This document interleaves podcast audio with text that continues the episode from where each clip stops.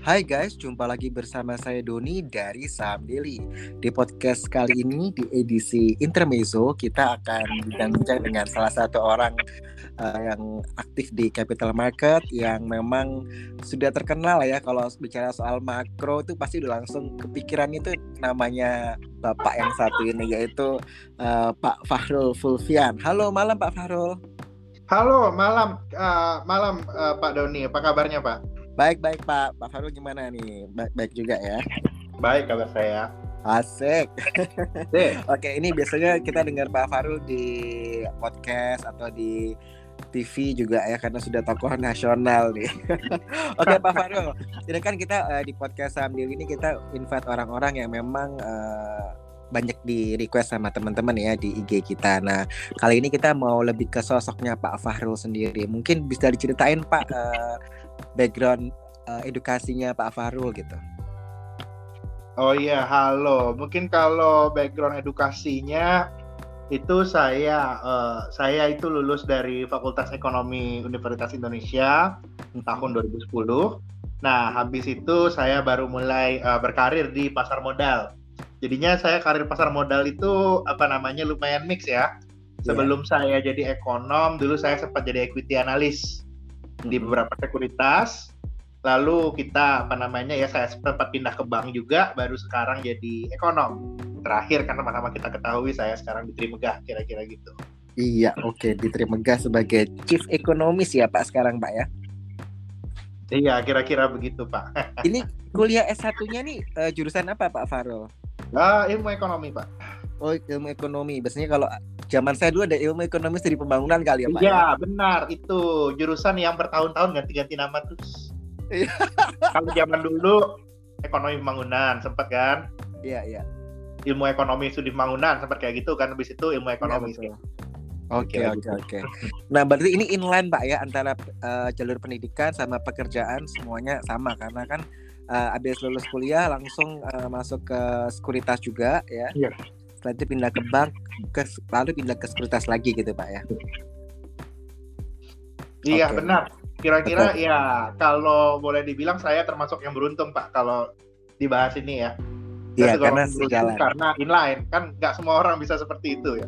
Kalau ya. di sini saya ngerasa ya saya cukup beruntung lah kira-kira okay, seperti itu. Nah ini kalau boleh tahu Pak Farul kan sebenarnya kalau kita ngomong uh, pilih jurusan nih ini untuk para mile, uh, para generasi Z kali ya mau yang lagi galau untuk pilih-pilih jurusan kuliah gitu ya. Kok tiba-tiba milihnya itu uh, ilmu ekonomi ya Kak? Pak biasanya kan kita pilih uh, manajemen paling banyak ya yang populer manajemen, accounting gitu ya. Kalau yang ilmu ekonomi ini nggak terlalu banyak uh, yang peminat sebenarnya tapi gimana nih uh, latar belakangnya Pak Farul bisa milih jurusan ilmu ekonomi nih Pak? Uh, alasannya sebenarnya simpel Pak. Hmm. Uh, apa namanya? Karena uh, kalau dilihat itu ya dari zaman SMA, apa iya. namanya yeah. pelajaran yang saya itu paling gampang, paling hmm. gampang dan juga nilainya bagus salah satunya pelajaran ekonomi. Oke. Okay, nah, gitu ya. terus ya. terus juga kalau ditanyain ini ya, kalau aku zaman kuliah dulu, eh, zaman sekolah dulu, aku kan zaman sekolah dulu itu aku tipenya ini agak menarik ini pak. Iya ya. Aku tipe yang suka matematika tapi nggak suka IPA pak. Oh oke, okay. jadi nggak uh, suka kimia, nggak suka fisika gitu pak ya? Lebih suka uh, matematika. Iya iya, nggak masuk, apalagi biologi pak itu nggak masuk pak. Karena nggak paling ya kalau, ya biologi itu. Itu, ya, itu agak aneh gue. Mungkin waktu itu ya kalau kalau kalau matematika gue suka, terus ya. pelajaran IPA-nya gue nggak suka. Pelajaran okay. yang lain yang gue sukain itu sejarah sama ekonomi itu ceritanya kan. Waduh, Terus ini kita sejalan ya Pak, lebih suka sejarah. Iya, suka sejarah sama ekonomi. Habis itu mikir-mikir apa ya nih jurusannya? Oh, ini aja nih coba ilmu ekonomi. Karena perhitungannya gini juga, kan kalau mau masuk accounting nih zaman gua dulu ya, saya nggak tahu zaman sekarang gimana. Yeah. Masuk accounting sama manajemen kan susah, Pak. Betul, betul. Karena persaingannya keras. Saya mikirnya, oh kayaknya paling bisa masuk juga ini nih. Pas cek-cek, oh pelajarannya kayaknya ya bisa lah, apa namanya, udah apa namanya ya nggak terlalu sulit karena waktu SMA juga ngerasain itu kalau saya belajar accounting itu lumayan tough juga pak iya iya iya karena apa namanya butuh kedetailan gitu karena okay. saya tipenya agak beda kan tipe yang senang baca sejarah senang apa namanya sesuatu yang a bit a bit dreamy kayaknya cocok deh ini makanya akhirnya saya coba Iya betul. Tapi kalau ngomong mak makro itu makroekonomi itu uh, sebenarnya kan uh, juga nggak dibilang gampang juga Pak ya Pak Farul ya, uh, karena uh, banyak indikator juga yang dilihat gitu ya. Apalagi kalau worldwide gitu ya. Nah ini Pak Farul dulu tuh ada nggak sa uh, salah satu buku yang paling favorit nih buat Pak Farul? Kalau saya sih apa namanya ya buku apa ini? Buku kuliah. Buku kuliah uh, boleh atau uh, I don't know kadang-kadang kan ada satu buku yang kayak ini kayaknya buku yang uh, paling enak untuk dipelajari untuk orang awam mungkin atau mungkin buku kuliah juga boleh silakan. Oh gitu ya. Mungkin kalau untuk buku ya kalau untuk buku kuliah mungkin uh, apa ya salah satu yang paling yang paling berubah itu buku pengantar ekonomi karangan Gregory Mankiw sih itu dia ngejelasinnya itu yang aku suka itu nggak terlalu banyak pakai hitungan nggak terlalu banyak pakai matematika tapi dia cerita Oke. Okay, itu bukunya kalau kalau buku teks. Tapi kalau buku-buku kalau buku-buku lainnya itu ya yang mungkin lumayan influensial itu aku uh, senang baca apa namanya itu. Ada itu dulu itu bukunya itu judulnya itu The Roaring Twenties karangan Joseph Stiglitz itu dulu lumayan apa namanya ya lumayan uh, stimulating juga Ya, berkesan uh, buat Pak Farul ya. jadinya apa namanya? Jadinya ya itu memang agak sulit sih, tapi kan pada dasarnya membaca makro itu kan baca pattern sebenarnya. Ya, membaca ya. pattern mengubah mengubah indikator-indikator dan kondisi-kondisi yang kita lihat itu menjadi cerita. Nah, di situ seninya sebenarnya sih. Oke. Nah, Pak ini kan hmm? mengubah angka-angka yang muncul. Angka-angka kan banyak tiap hari muncul itu. Iya iya iya. Bagaimana kita menginterpretasikannya jadi cerita di situ mungkin tantangannya ya. Dan memang, nah memang itu gini, ini agak beda. Kalau kamu beneran suka ngitung, mungkin kamu senang fisika kayak gitu kan, jadi engineer dan lain-lain kan.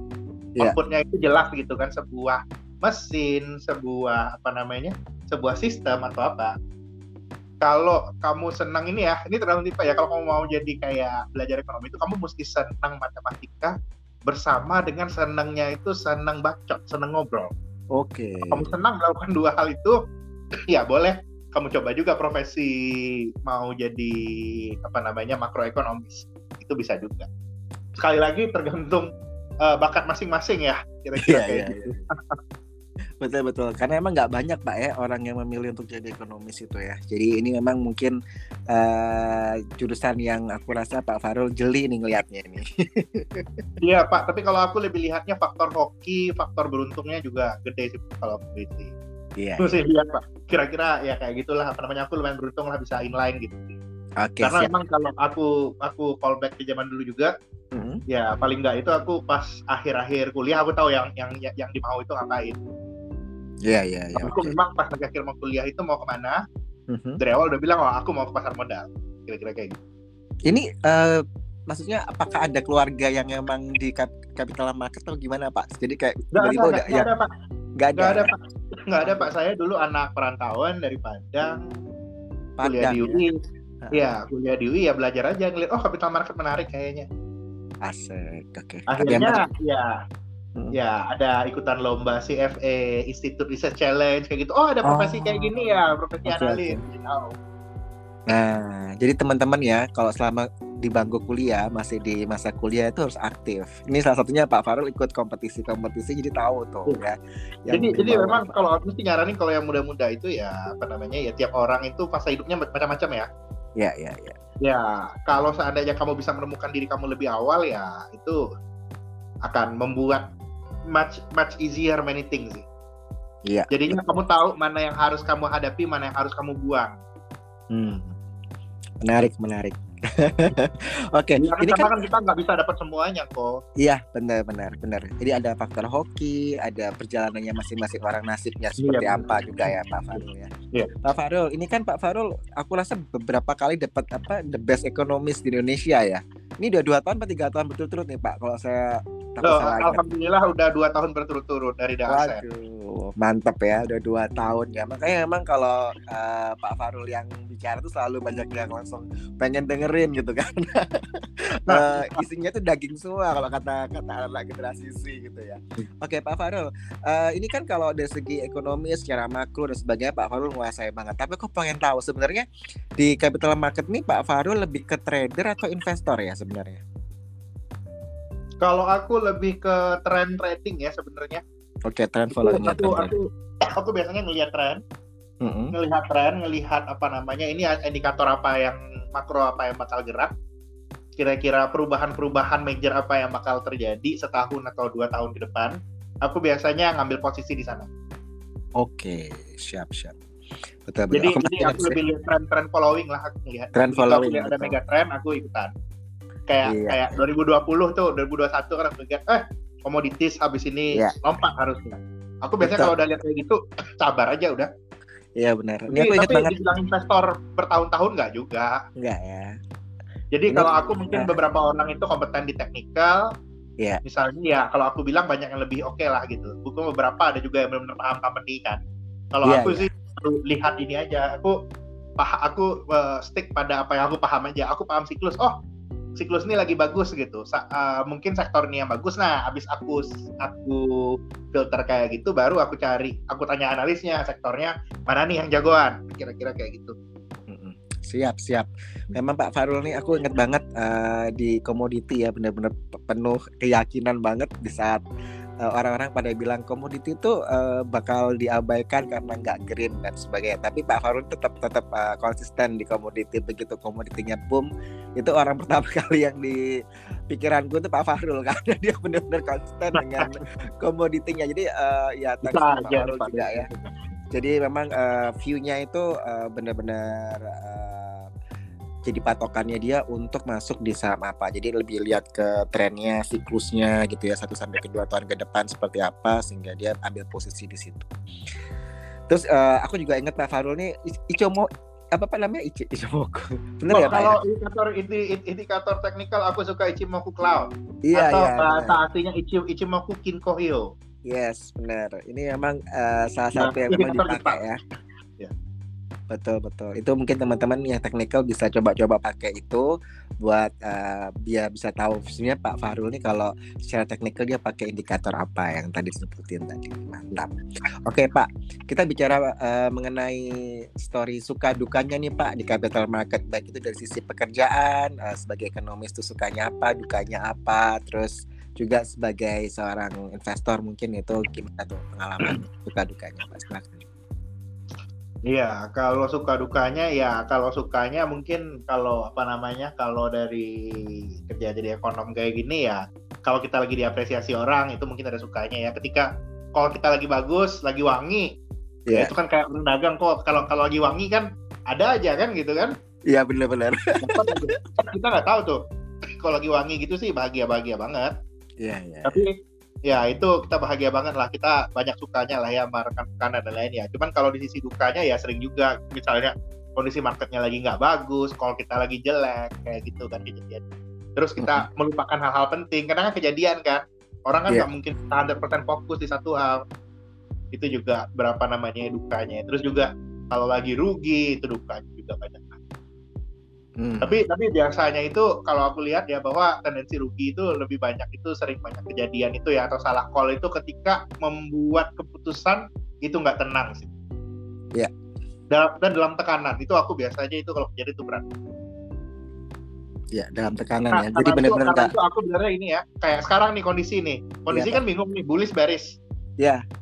Kalau aku biasanya ya udahlah kalau bullish bearish gini kita menenangkan diri dulu. Mungkin beberapa hari kita kurangin lihat market tapi benar-benar lihat tren apa yang ada. Nah, habis kita clear, pikirannya sudah kalau bahasa anak sekarang itu pikirannya sudah nggak butak lagi, pikirannya itu sudah healingnya udah selesai, baru kita lihat market lagi. Kira-kira kayak gitu. Mantap. Siap, siap. Jadi benar sih eh, lebih baik masuk ke market saat kita udah tenang, yakin baru kita masuk. Jangan sampai kayak kita lagi nggak yakin Iya. ini marketnya mau bullish, udah bullish, eh, tapi kalau masuk takutnya bearish gitu kan ya Udah- agak nggak tenang, jadi udah nggak usah ambil posisi.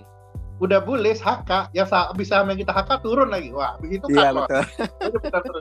Itu terus selalu ada lingkaran setan kayak gitu tuh aku. Mm, mm, mm. Aku Siap, jadinya siap. yang ngajarin aku trading bilang Mm. selalu ada kapal selanjutnya. Asik. Iya, Jangan betul. ngejar kapal yang udah jalan, Pak.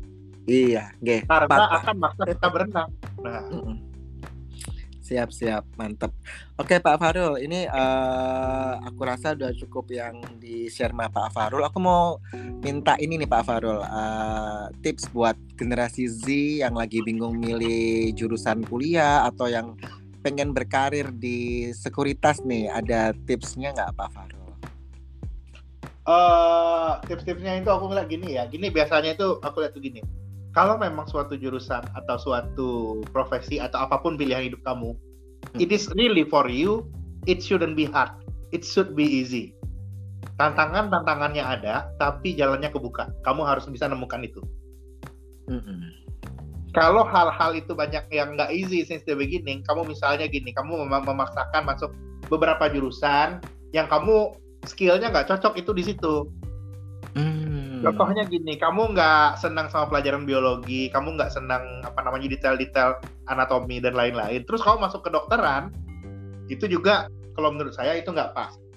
Karena yang saya percaya kalau kamu memang bakal sukses di sana, everything is easy since the beginning. Easy dalam artian banyak tantangan memang, tapi jalannya terbuka. Itu yang harus kita lihat. Asik. Ya, nah, gitu dan ya. memang itu biasanya itu muncul karena kita mengasah bakat kita dari awal. Karena kita harus tahu tuh bakat kita. Itu yang saran saya. Jangan masuk itu karena ikut-ikutan. Kita harus tahu diri sendiri. Kenalilah dirimu untuk membuat keputusan yang lebih baik kira-kira. Asik gitu ya. Kenali dirimu ya, untuk membuat kalau kalau, lebih kalau baik. bisa kenali dirimu dari awal itu itu paling paling bagus aku lihatnya kayak gitu. Jadinya error-error yang akan kejadian itu minimum. Ya Sepakat Pak Farul. Jadi memang kalau ingat-ingat dulu ya, kita mau pilih jurusan SMA, IPA atau IPS itu ada tes psikologi. Terus kalau kita mau pilih jurusan uh, ke fakultas juga ada tes psikologi. Jadi mungkin dengan ikut tes psikologi juga bisa membantu kita ya mencari uh, sebenarnya kita pengennya apa. Terus tanya sama diri kita ya. juga kita potensinya apa, pengennya apa. Iya. Oke. Okay. Kalau kalau saya sih lebih lihat itu mana yang kelihatan, mana yang kira-kira jadi dimudahkan. Asik. Karena karena kalau saya mungkin beberapa orang ada bilang perjuangan ya, kalau saya mikirnya beda kok. Hmm. Hal-hal yang bakal jadi buat kita itu biasanya easy since the beginning. Asik. Sepakat. Ini ya memang uh, Pak Farul dari Padang kuliah di Jakarta, terus meniti karir di Jakarta sampai saat ini. Jadi emang uh, orang-orang Sumatera ini luar biasa ya untuk uh, berani merantau dan sukses di Jakarta. Oke, okay. uh, terima kasih Pak Farul buat waktunya. Ini malam-malam kita podcast, jadi uh, terima kasih banyak sudah menyediakan waktu buat kita. Iya, sama-sama Pak Don. Oke, okay, saya Doni okay. dari Sambili out. Bye bye. Bye, makasih.